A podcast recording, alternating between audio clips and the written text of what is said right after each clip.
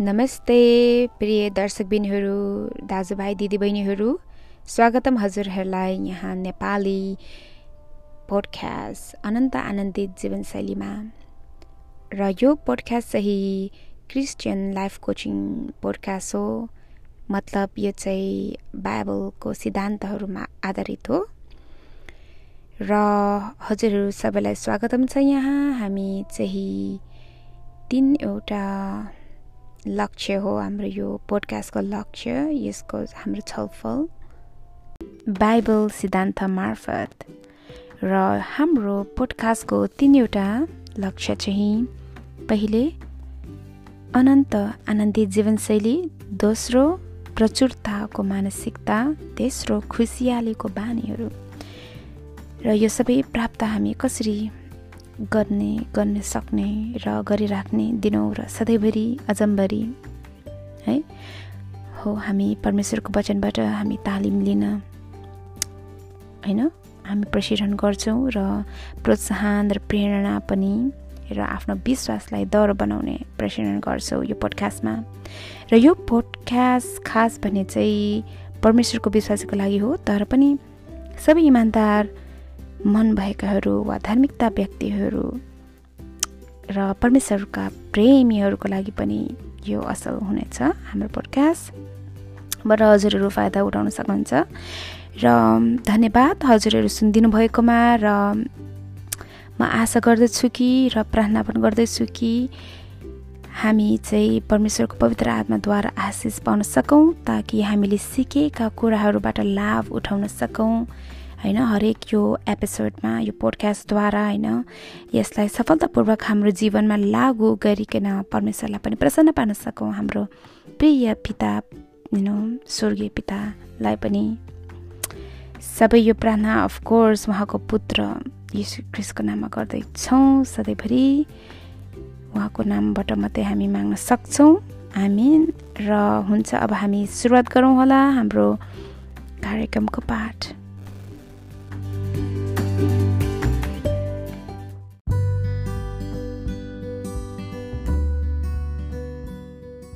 हुन्छ अब हामी अक्टोबर दुई हजार बाइसको विषयवस्तु तनाव निपुणताको छलफल सुरुवात गरौँ होला। तनाव निपुणता। र हाम्रो विषयवस्तु शास्त्र छ दोस्रो कुरन्ती एक तिनको चार म पढ्दै चाहिँ पढ्छु। हाम्रा प्रभु येसु ख्रिस्टका परमेश्वर र स्वर्गीय बुबाको प्रशंसा होस्। उहाँ कोमल कृपाका बुबा र सबै सान्तवनाका परमेश्वर हुनुहुन्छ। उहाँले हाम्रा सबै परीक्षामा सान्तवना दिनुहुन्छ ताकि जुन सान्तवना हामीले परमेश्वरबाट पाएका छौँ त्यही सान्तवनाद्वारा हामीले हर प्रकारका परीक्षामा परेकाहरूलाई सान्तवना दिन सकौँ। हो र हाम्रो यो जीवन कोचिङ सेल्फ कोचिङ सिपहरू सर्वशक्तिमान र सबै शान्तवानको मायालु परमेश्वरको ज्ञान मार्फत हामी तनाव निपुणताको जीवनको बारेमा केही कुराहरू सिकौँ। आजको छलफलद्वारा है र परिचय गर्दैछु। यो तनाव भनेको चाहिँ के होला है? बिएनबी भन्ने बिएनबी को एउटा युट्युब च्यानल छ नेपाली युट्युब च्यानलमा होइन? उहाँ एउटा प्रोफेसरले चाहिँ बताउनु भएको छ तनावको बारेमा। तनाव व्यक्तिको स्वाभाविक जीवनशैलीमा कुनै पनि कारणबाट पर्ने। प्रभावको कारण उत्पन्न हुने परिस्थितिसँग कसरी सामना गर्ने भन्ने निश्चितता नहुँदाको परिणाम हो। तनाव मानव मानसिकसँग सम्बन्धित सामान्यत अस्वाभाविक मनोवस्था हो। यो सधैँ नकारात्मक हुँदैन न त नकारात्मक तवरले मात्र तनाव बढाउँछ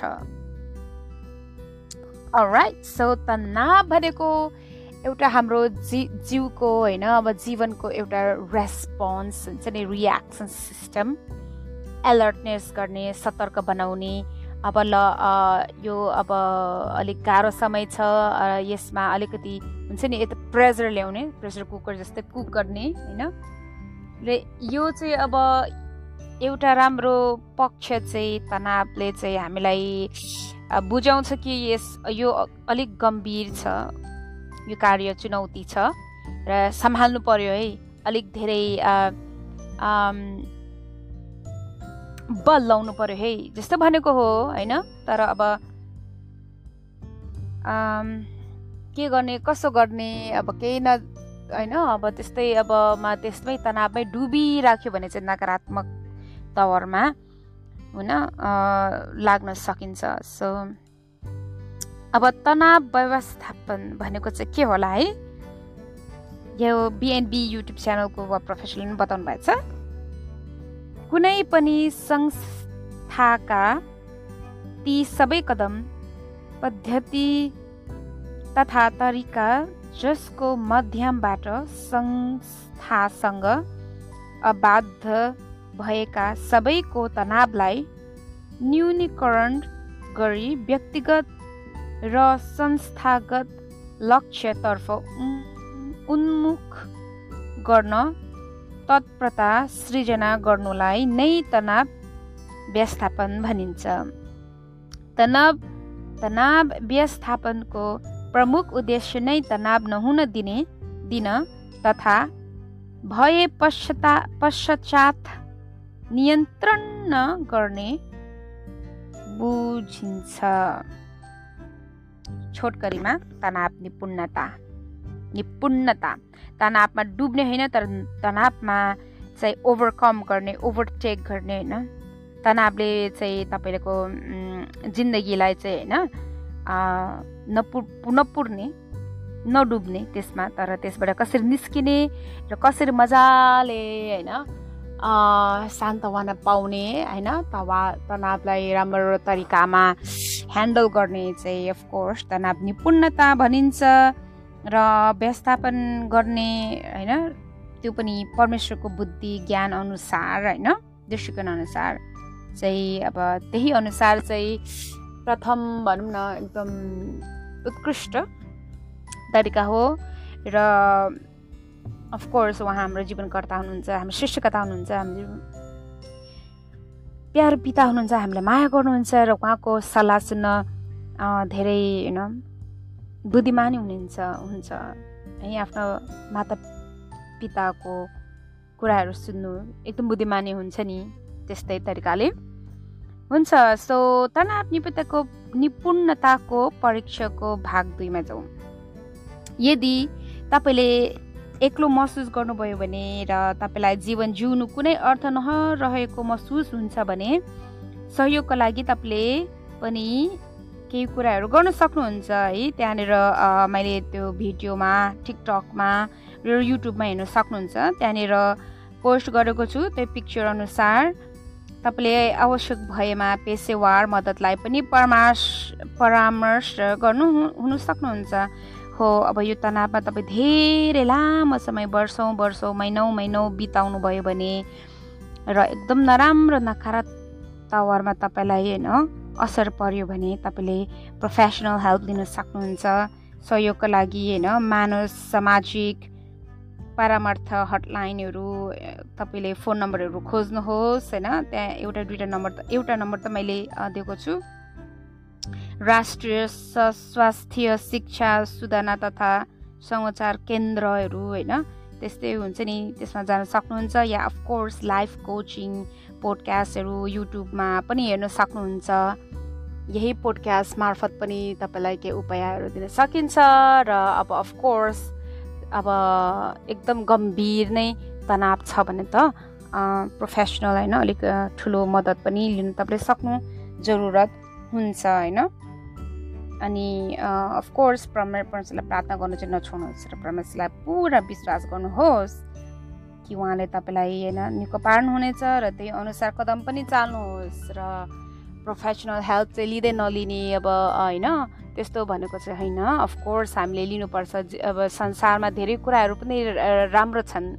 कुनै कुनै कुराहरू नराम्रो छन् सो आफै ले सोच्नुपर्छ कुन चाहिँ कुरा चाहिँ परमेश्वरको आज्ञालाई चाहिँ पालन गर्छ स्ट्यान्डर्ड होइन? अनुसारको छ त्यो छाना छनौट गर्नुपर्छ डिसिसन मेक गर्नुपर्छ त्यही अनुसार। त्यसो तवरमा हामी हुन्छ नि धर्मात्माको जीवन बिताइरहेको हुन्छौँ र त्यस बाटोमा हिँड्यौँ भने हामीलाई प्रोटेक्सन पनि हुन्छ होइन? त्यही दुष्ट बाट सो अर गलत बाटोबाट सो तनाव निपुणताको परिचयको भाग तिनमा नेपाल कार्यस्थल दुई हजार बाइस यो चाहिँ नेपाल डाटा भन्ने नेपाल इन डाटा भन्ने होइन। त्योबाट पेजबाट चाहिँ बताएको छ कि नेपाल कार्यस्थल दुई हजार बाइसमा कर्मचारीहरूको सङ्लता र जीवन मूल्याङ्कन कर्मचारीहरूको सङ्लग्नता लगनता चाहिँ ट्वेन्टी फाइभ पर्सेन्ट छ अरे जीवनको मूल्याङ्कन ट्वेन्टी नाइन पर्सेन्ट। र दैनिक नकारात्मक भावनाहरू चाहिँ दैनिक चिन्ता फोर्टी थ्री पर्सेन्ट दैनिक तनाव थर्टी थ्री पर्सेन्ट दैनिक हुन्छ नि एकदम नकारात्मक सोचाइहरू ट्वेन्टी नाइन पर्सेन्ट दैनिक क्रोधहरू बाइस पर्सेन्ट यति धेरै नकारात्मक भावनाहरू हाम्रो जीवनमा दैनिक होइन? कार्यस्थलमा सामना गर्नुपर्छ अफकोर्स अब भनौँ न। कार्यस्थलमा मात्र होइन तर आफ्नै दैनिक जीवनमा पनि हामीले अफकोर्स सामना गर्नुपर्छ होइन? र यही अब डाटाबाट हामीले देख्न सक्छौँ कि तनाव त हाम्रो यो जिन्दगी दैनिक जीवनको एउटा भाग हो होइन? र बाइबलको परिप्रेक्ष्य चाहिँ के होला त यसबाट होइन?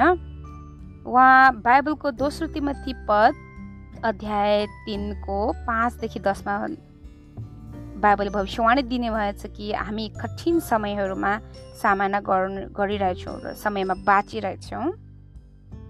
र अफकोर्स बाइबल अध्ययन गर्नेहरू क्रिस्चियनहरूलाई चाहिँ यो कुरा अचम्मको हुने छैन होइन? र बाइबलले अफकोर्स बताउँछ कि अवश्य हामी अहिले हाम्रो समय तनावपूर्ण छ। हामीले देखिसक्यौँ डाटाबाट नम्बर्सबाट रिसर्चबाट अफकोर्स आफूले महसुस गरेर पनि। र तनाव सामान तनाव तनावको सामना गर्न आवश्यक पर्ने नम्र स्वभाव। धैर्यता र दया जस्ता गुणहरू कसरी खेती गर्ने भनेर पनि एक व्यक्तिले बाइबलबाट सिक्न सक्छ। हामीले सिक्न सक्छौँ। गलाती पाँचको बाइस र तेइस हेर्नुहोस् र पहिलो तिमथी छको एघार। अनि बाइबलले त्योभन्दा पनि धेरै कुराहरू सिकाउने छ। अफकोर्स जीवनको हरेक गुणहरू ज्ञानहरू अझै त्यति मात्रै होइन।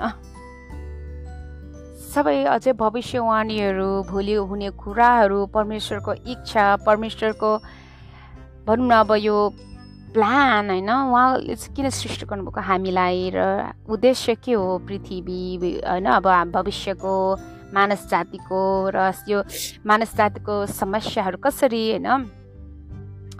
सिधाइ समालन गर्न सकिन्छ होइन? त्यस्तोहरू सबै कुराहरू छन् धेरै गहन कुराहरू तर of course we are focus on तनाव निपुणता आजको विषय सोची। So back to the topic हामी अहिले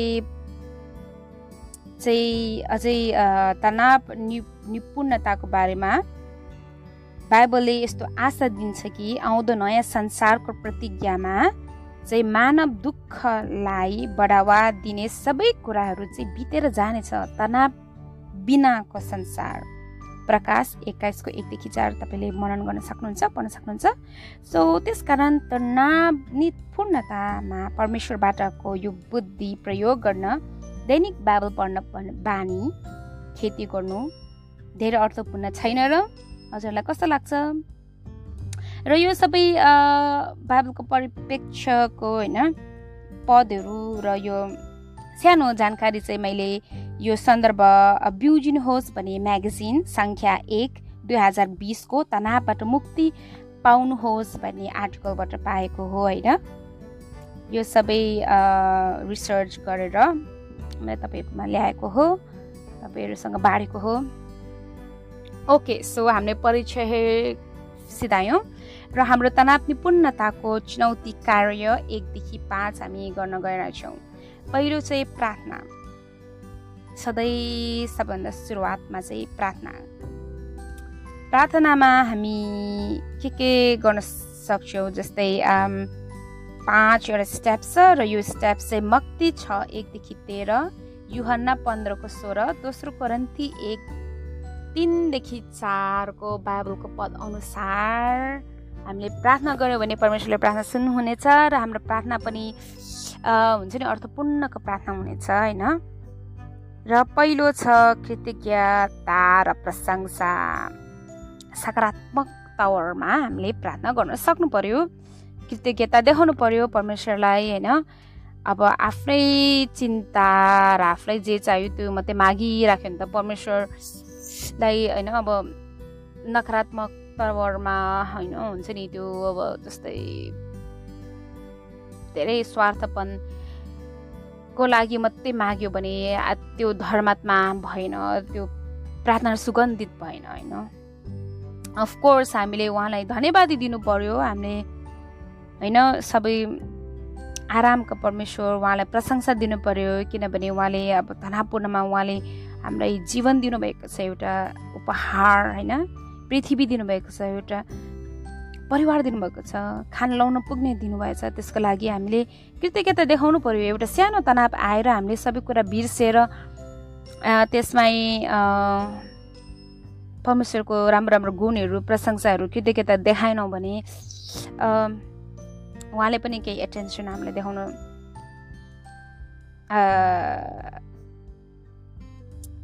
लाभदायक भनौँ न आई मिन लाग्नु पनि हुन्छ नि।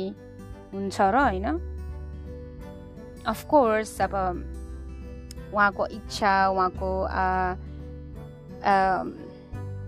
कानुन उहाँको सिद्धान्त अनुसार हामी चल्दैनौँ र हामी स्वार्थ मात्रै खोज्छौँ भने त परमेश्वरलाई त्यस्तो व्यक्तिहरू मन पर्दैन त्यो त अधर्मी ठहरिन्छौँ। सो त्यो अधर्मी टावरमा हामीले चलाउँ भने त सैतान होइन? दुष्टको भगवान।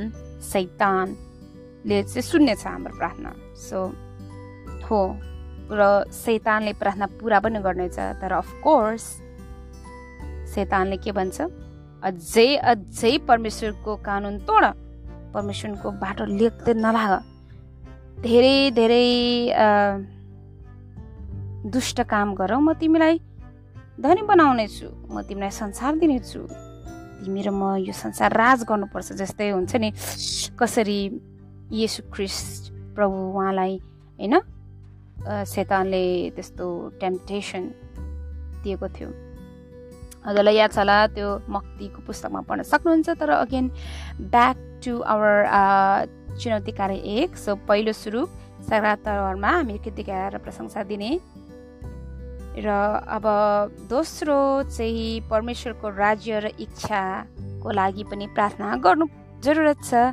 किनभने हामी सबै मानव जातिलाई साँचो तनाव रहतको लागि नयाँ संसार आवश्यक छ भनेर हामीले देखाउनु पर्यो र बिन्ती माग्नु पर्यो। उहाँको इच्छा पुरा होस् राज्य चाँडै आओस् र अनि तेस्रो तवरमा चाहिँ हाम्रो आवश्यकताहरू आफ्नो हृदयमा पोख्नुहोस्। र आफूले थेरापिस्टहरू कसैलाई गुप्य कुराहरू भन्नुभन्दा सबैभन्दा लाभदायक त आफ्नो सृष्टिकता जीवन दिने परमेश्वर उहाँलाई सबै कुरा पखाउनु भयो भने धेरै बेनिफिट हुन्छ। किनभने तपाईँले कसैलाई केही कुरा सुनाउनु भयो भने त्यो कुरा फैलिएर कता कता पुग्न सक्छ नराम्रो तवरमा हेर्न सक्छ र उनीहरूले केही पनि गर्न सक्दैनन्। परमेश्वरलाई भन्नुभयो भने परमेश्वर सब थोक सब तपाईँको तनावहरू हटाउन। यु नो उहाँसँग शक्ति छ। उहाँ सर्वशक्तिमान परमेश्वर हुनुहुन्छ र उहाँले सान्तवाना दिनुहुनेछ तपाईँलाई। सो तनाव व्यवस्थापन कौशलमा परमेश्वरको बुद्धि र पवित्र आत्माको लागि पनि प्रार्थना गर्नुहोस्। दैनिक चाहिने कुराहरू होइन सबै कुराहरू आवश्यकताहरूको लागि उहाँ तपाईँ प्रार्थना गर्न सक्नुहुन्छ र धन्यवाद दिन सक्नुहुनेछ अगेन अनि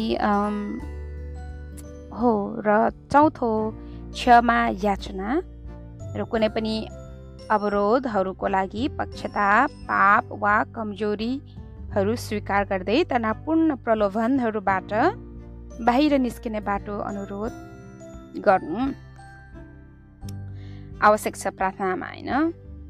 पहिलो दोस्रो तेस्रो चौथो भयो अब पाँचमा चाहिँ संरक्षण अन्तमा चाहिँ संरक्षण गर्ने है।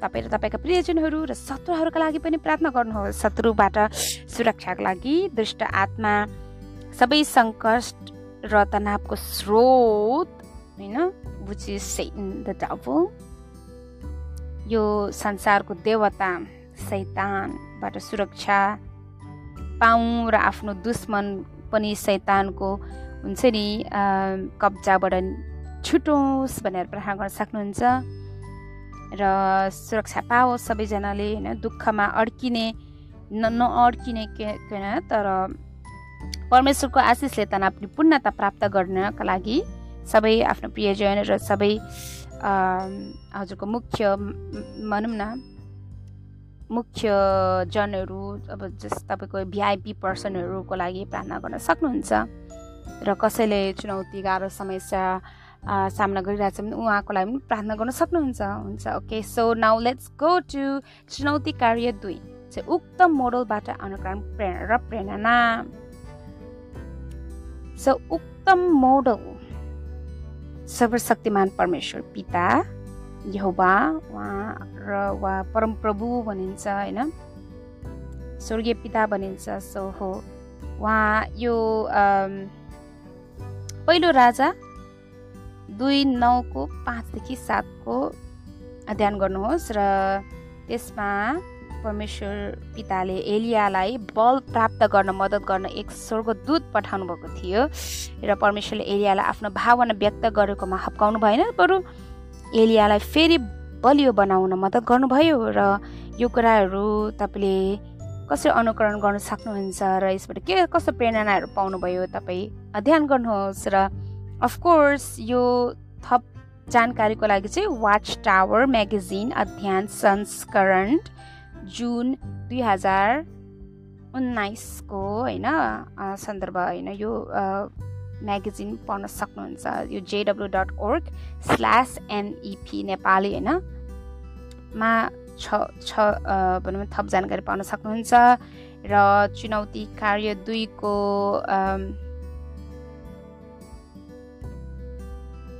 उक्त मोडल अनुकरण र प्रेरणा भाग दुई अफकोर्स परमेश्वरको पुत्र एकमात्र पुत्र सबभन्दा जेठ पुत्र यसु क्रिस प्रभुको बारेमा पनि उहाँबाट पनि तपाईँले अनुकरण गर्न सक्नुहुन्छ स्पेसली लुका बाइसको तिन नौदेखि चार छ जब गेट समिन सम्नीको बगैँचामा प्रभु यसले होइन उहाँ के गर्नुभयो त्यतिखेर र कस्तो समस्या भोगिराख्नु भएको थियो र उहाँले के कार्यहरू गर्नुभयो उहाँले एकदम तनावपूर्ण भएको समयमा तपाईँले त्यो अध्ययन गर्नु हुँदाखेरि तपाईँले कसरी अनुकरण गर्न सक्नुहुन्छ र के के प्रेरणा पाउनुभयो तपाईँले मनन गर्नुहोस् सल्लाह जोर्नल गर्नुहोस् सल्लाह र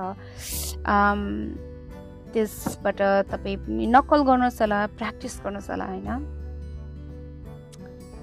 र अगेन थप जानकारीको लागि गेट गेट समेनीको बगैँचामा यसु पुस्तक चाहिँ यसु बाटो सत्य र जीवन भन्ने पुस्तक हो। पुस्तकको नाम यसु प्रभु यसु बाटो सत्य जीवन भन्ने पुस्तक यो चाहिँ अगेन जेडब्लु डट ओर्गबाट तपाईँले डाउनलोड गर्न सक्नुहुन्छ नेपाली भाषामा वा अङ्ग्रेजी भाषामा। हुन्छ अब चुनौती कार्य तिन। सबै मैले रिसर्च गरेको म यो साक्षी त अहिले भएको छुइनँ तर हुने प्रयासमा छु होइन। स्टिल चुनौती कार्य तिन। चुनौती कार्य तिनमा चाहिँ अफकोर्स जीवन्त दृश्य कल्पना पुष्टि प्रकट गर्नुहोस्। निम्न शास्त्रहरू पहिलो छ। म मेरो चिन्तालाई परमेश्वरमा सम्पन्न गर्दछु। उहाँको शान्तिले मेरो हृदय र दिमागलाई सुरक्षित गर्नेछ। फिलिपी चार छ र सात। यो पदहरूलाई चाहिँ तपाईँले कसरी होइन कल्पना गर्नुहुन्छ र महसुस गर्नुहोस् कि यो शास्त्रहरू चाहिँ तपाईँको जीवनमा भइरहेछ र तपाईँले पूर्ण तरिकाले होइन तपाईँको आफैले पनि छ सातचोटि होइन पढ्नुहोस् र अफर्म गर्नुहोस्। तर अफकोर्स प्रार्थना चाहिँ सबभन्दा पहिलो हो र दोस्रो परमेश्वरको वचन तेस्रो उहाँको पवित्र आत्मा र यही जीवन्त दृश्य कल्पना पनि गर्नु पर्यो त्यहाँदेखि एक्सन गर्नु पर्यो होइन। चौथो पाँचौँ फेरि इभ्यालुएसन गर्नु पर्यो एक्जामिनेसन गर्नु पर्यो परीक्षण गर्नु पर्यो कायम गर्नु पर्यो सो ओके पहिलो चाहिँ फेरि म रिपिट गर्छु। म मेरो चिन्तालाई परमेश्वरमा सम्पन्न गर्दछु। उहाँको शान्तिले मेरो हृदय र दिमागलाई सुरक्षित गर्नेछ। फिलिपी चार छ र सात। दोस्रो म मेरा सबै तनाव र चिन्ताहरू परमेश्वरलाई सुम्पिनेछु। जसले मलाई माया गर्नुहुन्छ र हेरचाह गर्नुहुन्छ। पहिलो पत्रुस पाँचको सात। दोस्रो म मेरा सबै तनावहरू र चिन्ताहरू परमेश्वरलाई सुम्पने छु जसले मलाई माया गर्नुहुन्छ र हेरचाह गर्नुहुन्छ। पहिलो पत्रुस पाँचदेखि सात। अनि सरी पहिलो पत्रुस पाँचको सात। तेस्रो यस संसारमा मलाई समस्या भए तापनि क्रिस्टमा मलाई शान्ति छ किनभने उहाँले यस संसारलाई जितेका हुनुहुन्छ। योहन्ना सोह्रको तेत्तिस। यस संसारमा मलाई समस्या भए तापनि क्रिस्ट मा मलाई शान्ति छ किनभने उहाँले संसारलाई जितेका हुनुहुन्छ जितेको हुनुहुन्छ जित्नु भएको छ। युहन्ना सोह्रको तेत्तिस र चौथो। प्रभु येसुले मलाई उहाँको शान्ति दिनुभएको छ जुन कुनै पनि अस्थायी शान्तिभन्दा ठुलो छ जुन संसारले मलाई दिन सक्छ। युहन्ना चौधको सत्ताइस। प्रभु येसुले मलाई उहाँको शान्ति दिनुभएको छ जुन कुनै पनि अस्थायी शान्तिभन्दा ठुलो छ जुन संसारले मलाई दिन सक्छ। योहन चौधको सत्ताइस पाँच परमेश्वरले मलाई कहिल्यै छोड्नु भएको छैन र उहाँले मलाई मेरो सम्पूर्ण जीवन बोक्नुहुन्छ। परमेश्वरले मलाई कहिल्यै छोड्नु भएको छैन र उहाँले मलाई मेरो सम्पूर्ण जीवनमा भरि बोक्नुहुनेछ। यसया चार छको चार। यसय चार छ अध्यायको चार पद। र नम्बर सिक्स छ नम्बर। म भविष्यको बारेमा चिन्ता गर्दिनँ किनभने परमेश्वरलाई थाहा छ उहाँ मेरो लागि के उद्देश्य गर्नुहुन्छ र उहाँले यसलाई पुरा गर्नुहुनेछ। म भविष्यको बारेमा चिन्ता गर्दिनँ किनभने परमेश्वरलाई थाहा छ उहाँ मेरो लागि के उद्देश्य गर्नुहुन्छ र उहाँले यसलाई पुरा गर्नुहुनेछ। यर्मिया उन्तिसको एघार भजन सङ्ग्रह एक तिन आठको आठ। यमिया उन्तिसको एघार भजन सङ्ग्रह एक तिन आठको आठ। सात म परमेश्वरको पखेटा मुनि ढाकिएको छु र सुरक्षित छु। म परमेश्वरको पखेटा मुनि ढाकिएको छु र सुरक्षित छु। भजन सङ्ग्रह उन्नाइसको चार। यो अफर्मेसन होइन यो पुष्टि चाहिँ मैले सारा ग्रेस र उहाँबाट रिसर्च गरेको उहाँबाट पाएको हुँ जनवरी दुई हजार बाइसको। तर उहाँको यो इन्फर्मेसन यो पुष्टि चाहिँ होइन मा चाहिँ मैले यो चाहिँ पदहरू चाहिँ एड गरेको होइन। परमेश्वरको स्ट्यान्डर्ड छ कि छैन? कुनै पुष्टिहरू पढ्दाखेरि पनि तर यो चाहिँ परमेश्वरकै सिद्धान्त अनुसार रहेछ भनेर होइन कुन पद अनुसार छ त्यही मैले रिसर्च गरेर एडेड गरेको हो। र अफकोर्स उहाँ सारा ग्रेस बहिनी चाहिँ अफकोर्स उहाँ कुन क्रिस्चियन हुनुहुन्छ मलाई थाहा छैन होइन उहाँलाई कुन चर्च जानुहुन्छ मलाई थाहा छैन तर होइन उहाँले बिलिभ गर्ने विश्वास गर्ने हामी सेम विश्वासको होइन तर एटलिस्ट मलाई के मन पऱ्यो भने पुष्टि मन पर्यो। र यो पुष्टि अनुसार चाहिँ यो पद अनुसारको होइन यो तनाव निपुणतालाई मद्दत गर्ने होइन एउटा शास्त्रहरू चाहिँ होइन सँग चाहिँ यो पुष्टि पनि एकदम ठ्याक्क म्याचिङ छ होइन र अर्थपूर्ण छ। सो त्यही भएर मैले त्यो पुष्टि मात्रै मैले यहाँनिर व्याख्या गरेको हो तर उहाँको विश्वास र मेरो विश्वास उस्तै होइन। मलाई थाहा पनि छैन। उहाँ केमा विश्वास गर्नुहुन्छ? सारा ग्रेस बहिनी तर जस्ट अफकोर्स उहाँ एउटा जस्ट अथर हुनुहुन्छ होइन? एउटा लेखक हुनुहुन्छ र उहाँले यो सृष्टि चाहिँ उहाँले पोस्ट गर्नु हुँदाखेरि चाहिँ मलाई एकदम एकदम सहयोगी लाग्यो होइन? यो हाम्रो चुनौती कार्य तिनको लागि जीवन दृश्य कल्पना र अफकोर्स जुनै पृष्टि पनि परमेश्वरको सिद्धान्त अनुसार हामीले चाहिँ होइन पृष्टिहरू छानपिट छान छाट छनौट गर्नु पऱ्यो होइन? छाटकाट। राइट सो चुनौती कार्य चारमा चाहिँ अब हामी तर्फ जाउँ अवलोकन र दायित्वहरू। र त्यसमा चाहिँ यो यो जानकारी चाहिँ मैले फेरि यो बिउजिनुहोस् भन्ने म्यागजिन सङ्ख्या एक एक दुई हजार बिसको तनावबाट मुक्ति पाउनुहोस्बाट चाहिँ मैले यो पढ्न गइरहेको छु। यहाँ यहाँ यस्तो बताइएको छ आफ्नो अव अवलोक अवलोकनको होइन र दायित्वको भाग एकमा है। केहीले गर्दा चाहिँ तनाव हुन्छ? भत्ता लगाउनुहोस् भनेर चाहिँ सल्लाह दिएछ यस म्यागजिनले। र म्यागजिनमा चाहिँ बाइबल कोटेसन हितोपदेश सत्रको सत्ताइस कोटेसन गर्नुभएछ। समझदार मानिस शान्त रहन्छ। अर्थ चाहिँ के हो रहेछ त? म्यागजिनले यस्तो अर्थ बताउनु भएछ नकारात्मक भावनाहरू छन् भने हामी राम्रोसँग सोच्न सक्दैनौँ। त्यसैले नआत्तिनुहोस् केले गर्दा तपाईँलाई तनाव हुन्छ पत्ता लगाउनुहोस्। त्यति बेला तपाईँले देखाउने प्रतिक्रिया याद गर्नुहोस्। अवलक अवलोकनको भाग नै यही हो। आफ्नो आफूले कस्तो कुराहरू सोचिरहेछ कस्तो भावनाहरू महसुस गरिरहेछ कस्तो कदमहरू चालिरहेछ यो सबै अवलोकन गर्न धेरै महत्त्वपूर्ण छ होइन? र जस्तै अब उदाहरणको लागि तनाव हुँदा तपाईँ के सोच्नुहुन्छ कस्तो महसुस गर्नुहुन्छ अनि कस्तो व्यवहार गर्नुहुन्छ याद गर्नुहोस् अवलोकन गर्नुहोस्।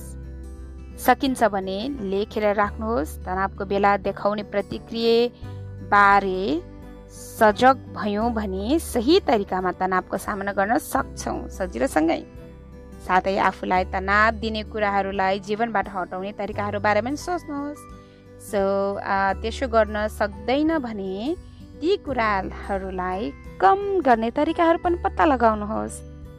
अहिलेको अहिले हटाउनु त सकिँदैन तनावहरू र अफकोर्स अहिले हामी तनावविहीनको संसारमा हामीले छैनौँ तर तनावै तनावपूर्ण भरिएको जीवन हामीले जिउनु परिरहेछ होइन? सो यसको लागि तपाईँले आफ्नो कामको तरिका वा समय मिलाउनु पर्ने हुनसक्छ आफ्नो सोच बदल्नु हुनसक्छ या आफूले आफ्नो व्यवहार वा आफ्नो भावनात्मक या हुन्छ नि केही होइन आफै अवलोकन गर्नुहोस् होइन र यसले चाहिँ तपाईँलाई थोरै तनाव दिनेछ तर धेरै तागत दिनेछ बल दिनेछ होइन तपाईँलाई चाहिँ तनावलाई निपुणता गर्ने बल पाउनुहुनेछ र बिएनबी युट्युब नेपाली च्यानल।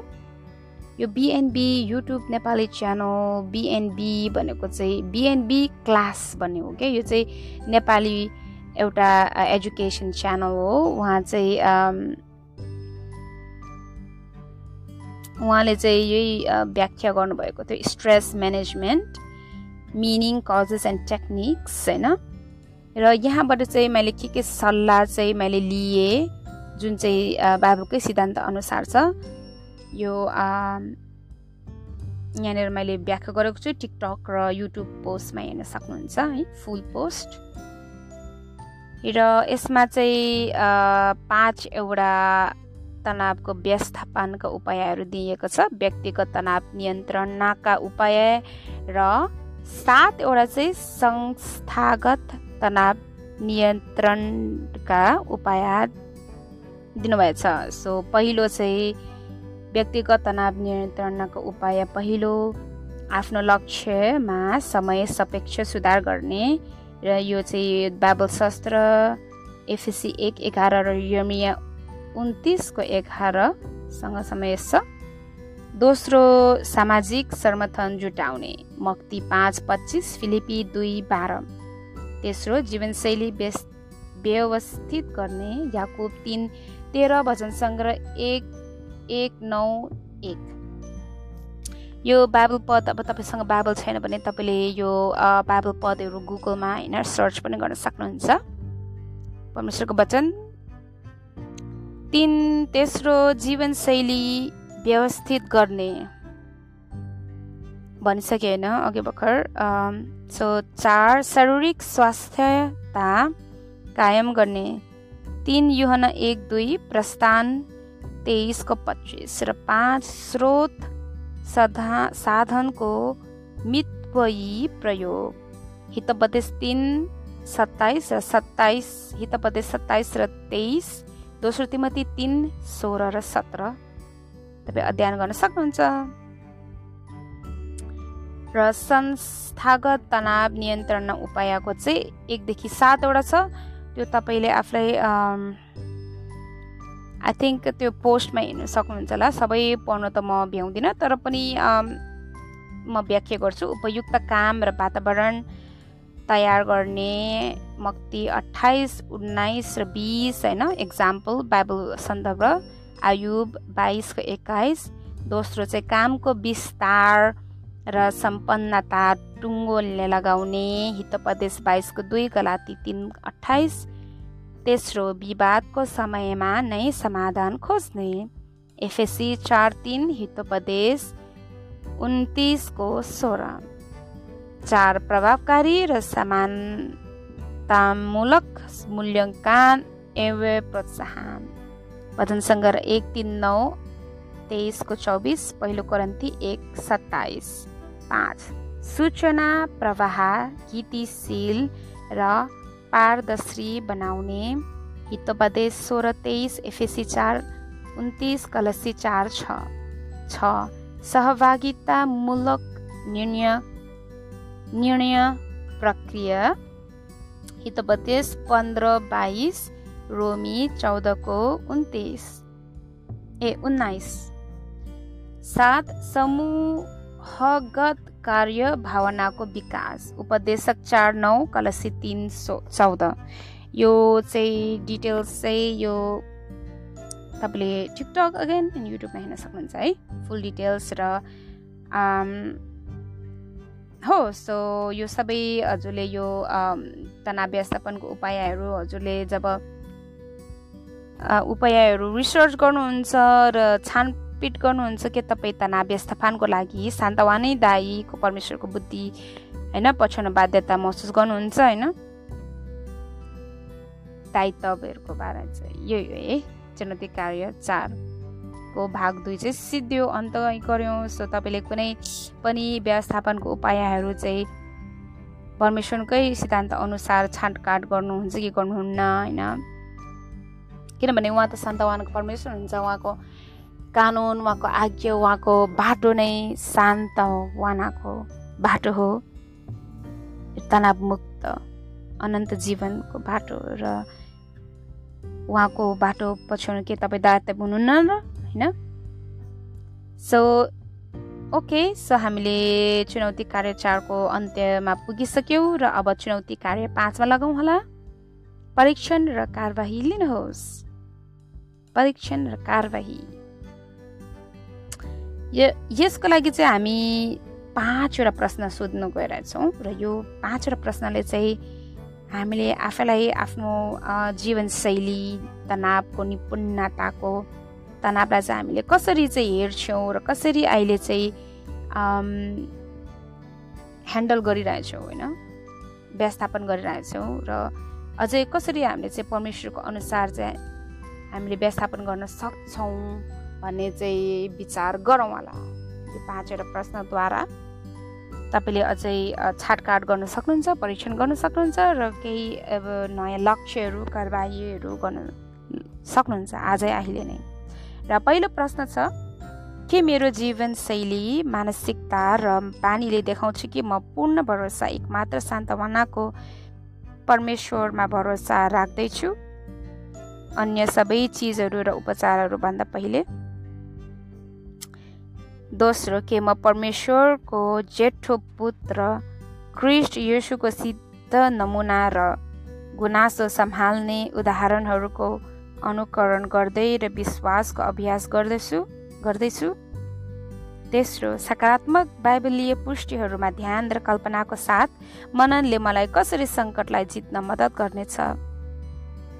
चौथो के म तनावपूर्ण समयमा परमेश्वरको स्तर र परिप्रेक्ष्यमा पङ्क्ति वृद्ध छनौटहरू लक्ष्यहरू कदमहरू कार्यहरू निर्णयहरू गर्न खोज्छु।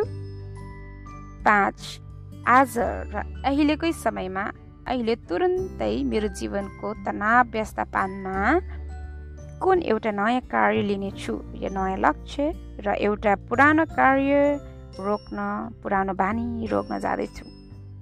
हो यो सबै प्रश्नको उत्तरहरू तपाईँलाई पाउनका लागि फेला पार्नका लागि या अझै यो प्रश्नहरू जान जान्नले सोध्न चाहिँ के खोजेको हो त होइन?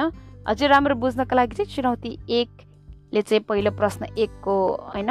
त्यसमा चाहिँ अलिकति तपाईँले उत्तरहरू फेला पार्न सक्नुहुन्छ र जानकारी थप जानकारी पाउन सक्नुहुन्छ यो हरेक प्रश्नको र यसको उत्तर होइन? सो एकको एक दुई तिन चार पाँच चुनौती कार्य एकदेखि पाँचमै उत्तर फेला पार्न सक्नुहुन्छ र अझै थप जानकारी पाउन सक्नुहुन्छ यो प्रश्नले के सोध्नु खोजिया हो? र हुन्छ अब हामी चुनौती कार्य एकदेखि पाँचसम्म सिद्धायौँ र यो सबै चुनौतीहरू हरेक एक एक दिनमा गर्न सक्नुहुन्छ र हजुरले जब तनाव होइन को निपुणता तपाईँले सामना गर्नु परेको छ त्यतिखेर तपाईँले यो पोडकास्ट सुन्न सक्नुहुन्छ र यहाँ व्याख्या गरेको केही पदहरू हजुरले होइन मनन गर्न सक्नुहुन्छ र केही कुराहरू राम्रो लाग्यो भने अब यहाँनिर सल्लाह दिएको एक एउटा दुइटा होइन तपाईँले प्रयास गर्न का कायम गर्न कारवाही गर्न सक्नु प्रयास गर्न सक्नुहुन्छ होइन। सबै कुराहरू त अब अफकोर्स होइन। बुझ्न गाह्रो होला र लागु गर्न पनि एकै एकै दिनमा तुरन्त हुँदैन अगेन बानी बसाल्न नै लाग्छ थेरापिस्टहरू प्रोफेसनल लाइफ कोचले भने एटलिस्ट एक्काइस दिन त लगातार गर्नुपर्छ। एक्काइस दिन पनि लगातार अहिलेको अहिले एक्काइस दिनसम्म हामीले गर्न त्यो पनि गर्न गाह्रो हुन्छ होइन? एउटा बानी नयाँ बसाल्नको लागि। एक्काइस दिनमा लगातार गर्नु पनि टाइमै लाग्छ। मेबी तिन चार महिना लाग्छ होला कि त। एक दुई महिना होला। डिपेन्ड्स होइन। अब कतिको अब मानिस जातिको अब क्यापेबिलिटिज एबिलिटिज लिमिटेसन्स र वातावरणहरूमा सबैमा भर पर भर पर्छ होइन। र अब अफकोर्स माइन्डसेट जीवनशैली मानसिकता सबैमा भर पर्छ र कतिको स्वास्थ्य हुनुहुन्छ त्यसमा पनि भर पर्छ र कतिको समय छ र कतिको अब हजुरले अब प्राथमिकता दिनुहुन्छ कतिको प्रायोरिटी छ होइन यो अब भनौँ न होइन त्यसमै भर पर्छ र सबै कुराहरू अब हजुरलाई केही अब समस्या छ भने तपाईँले परमेश्वरलाई पोख्न सक्नुहुन्छ। सन्त सबैभन्दा सा सन्तवानाको परमेश्वर यो परमेश्वर हाम्रो पिता सर्वशक्तिमान परमप्रभु सो केही पनि चिन्ता फिक्री नगर्नुहोस् र जति तपाईँले गर्न सक्नुहुन्छ र एकदम पूर्ण तरिकाले गर्न सक्नुहुन्छ तपाईँको बल अनुसार उहाँ त्यतिमै खुसी हुनेछ र उहाँले तपाईँलाई माया गर्नुहुन्छ सधैँ र उहाँको सिद्धान्त अनुसार हामी हिँड्यौँ र उहाँको आज्ञाकारी मान्यौँ भने उहाँले हामीलाई अनन्त जीवनतर्फ लाग्नुहुनेछ। अनन्त आनन्दित जीवनशैलीतर्फ र उहाँले त्यही बाटो देखाउने उहाँले तपाईँले उहाँको एकमात्र पुत्र आफ्नो प्यारो पुत्र यीशु क्रिस्टलाई पठाउनु भएको हो पृथ्वीमा र उहाँकै जीवनशैली हामीले उहाँको मानसिकता मानव होइन मा बन्न माइन्डसेट फलो गऱ्यौँ भने पहिलाहरू पछ्यायौँ भने यीशु क्रिस्ट उहाँ जीवन बाटो र सत्यको होइन बाटो हुनुहुन्छ नि? र हो। त्यही त्यहाँ उहाँलाई पछ्यायौँ भने उहाँको मानसिकता अनुकरण गऱ्यौँ भने प्रेरणा लियौँ भने अफकोर्स जीवनशैलीमा र परमप्रभुको पनि र अझै उहाँको ज्ञान लियौँ भने हामी परमेश्वर अब अफकोर्स पुत्रलाई पहिला सुरु विश्वास पनि गर्नु पऱ्यो उहाँलाई उहाँको विश्वास गरिसकेपछि मात्र हामीले उहाँको नजिक हुन सक्छौँ र चाहिँ उहाँको नजिक हुँदा पनि हामीले उहाँको सिद्धान्त अनुसार हिँड्ने कायम राखिराख्नु पऱ्यो पवित्र अनु पवित्र आत्मा हामीले फैलाउनु पर्यो ताकि उहाँकै नजिक भइकन र उहाँलाई उहाँको नजिक हुने मेन मध्यम भनेको अफकोर्स प्रार्थना। त्यो पनि सबै प्रार्थना बिन्ती चाहिँ उहाँको एकमात्र पुत्र यीशु नाउँमा हामी प्रार्थना गर्नु पर्यो। प्राथमिकता परमेश्वरलाई दियौँ भने हामीलाई जीवनमा चाहिने जे कुरा छ हो परमेश्वरले हामीलाई प्रदा उहाँ हाम्रो प्रदायक पनि हुनुहुन्छ शिक्षकता हुनुहुन्छ उहाँले हामीलाई दिनुहुनेछ जे हामीलाई चाहिन्छ जति बल चाहिन्छ जति आर्ट चाहिन्छ जे कुरा चाहिन्छ सबै आवश्यकताहरू पुरा गर्नुहुनेछ। यसमा हजुर ढुक्क हुनु सक्नुहुन्छ र हो पूर्ण विश्वास दर विश्वास राख्नको लागि चाहिँ उहाँको पवित्र वचन बाइबलमा अध्ययन गर्न र मनन गर्न धेरै जरुरत छ र हजुरले एक दुईवटा पद अध्ययन गर्नु मनन गर्नुभयो भने एक एटलिस्ट एक दुई मिनट पाँच मिनट पनि बिस्तारै बिस्तारै यु नो हुन्छ नि। यो लक्ष्यहरू राख्न सक्नुहुन्छ र अझै अब र उहाँको अब यो हाम्रो पोडकास्ट अनन्त आनन्दित जीवनशैली पोडकास्टको लक्ष्य नै यही हो कि हामी चाहिँ कसरी आफ्नो जीवन प्रशिक्षण गर्ने र परमेश्वरको सिद्धान्त अनुसार होइन? जसलाई अब यो चाहिँ यो पोडकास्टलाई चाहिँ कसको लागि लाभदायक हुनेछ भने जो चाहिँ अब परमेश्वरको स्तरहरू जान्न खोज्छन् जो परमेश्वरको नजिक आउनु खोज्छन् र जो चाहिँ अब पहिला नै विश्वासबाट विश्वासघात भएर अब आफै पश्चाताप गर्न सके सक्ने होइन। पश्चाताप गर्ने मानिसहरूका लागि हो र त्यो त अफकोर्स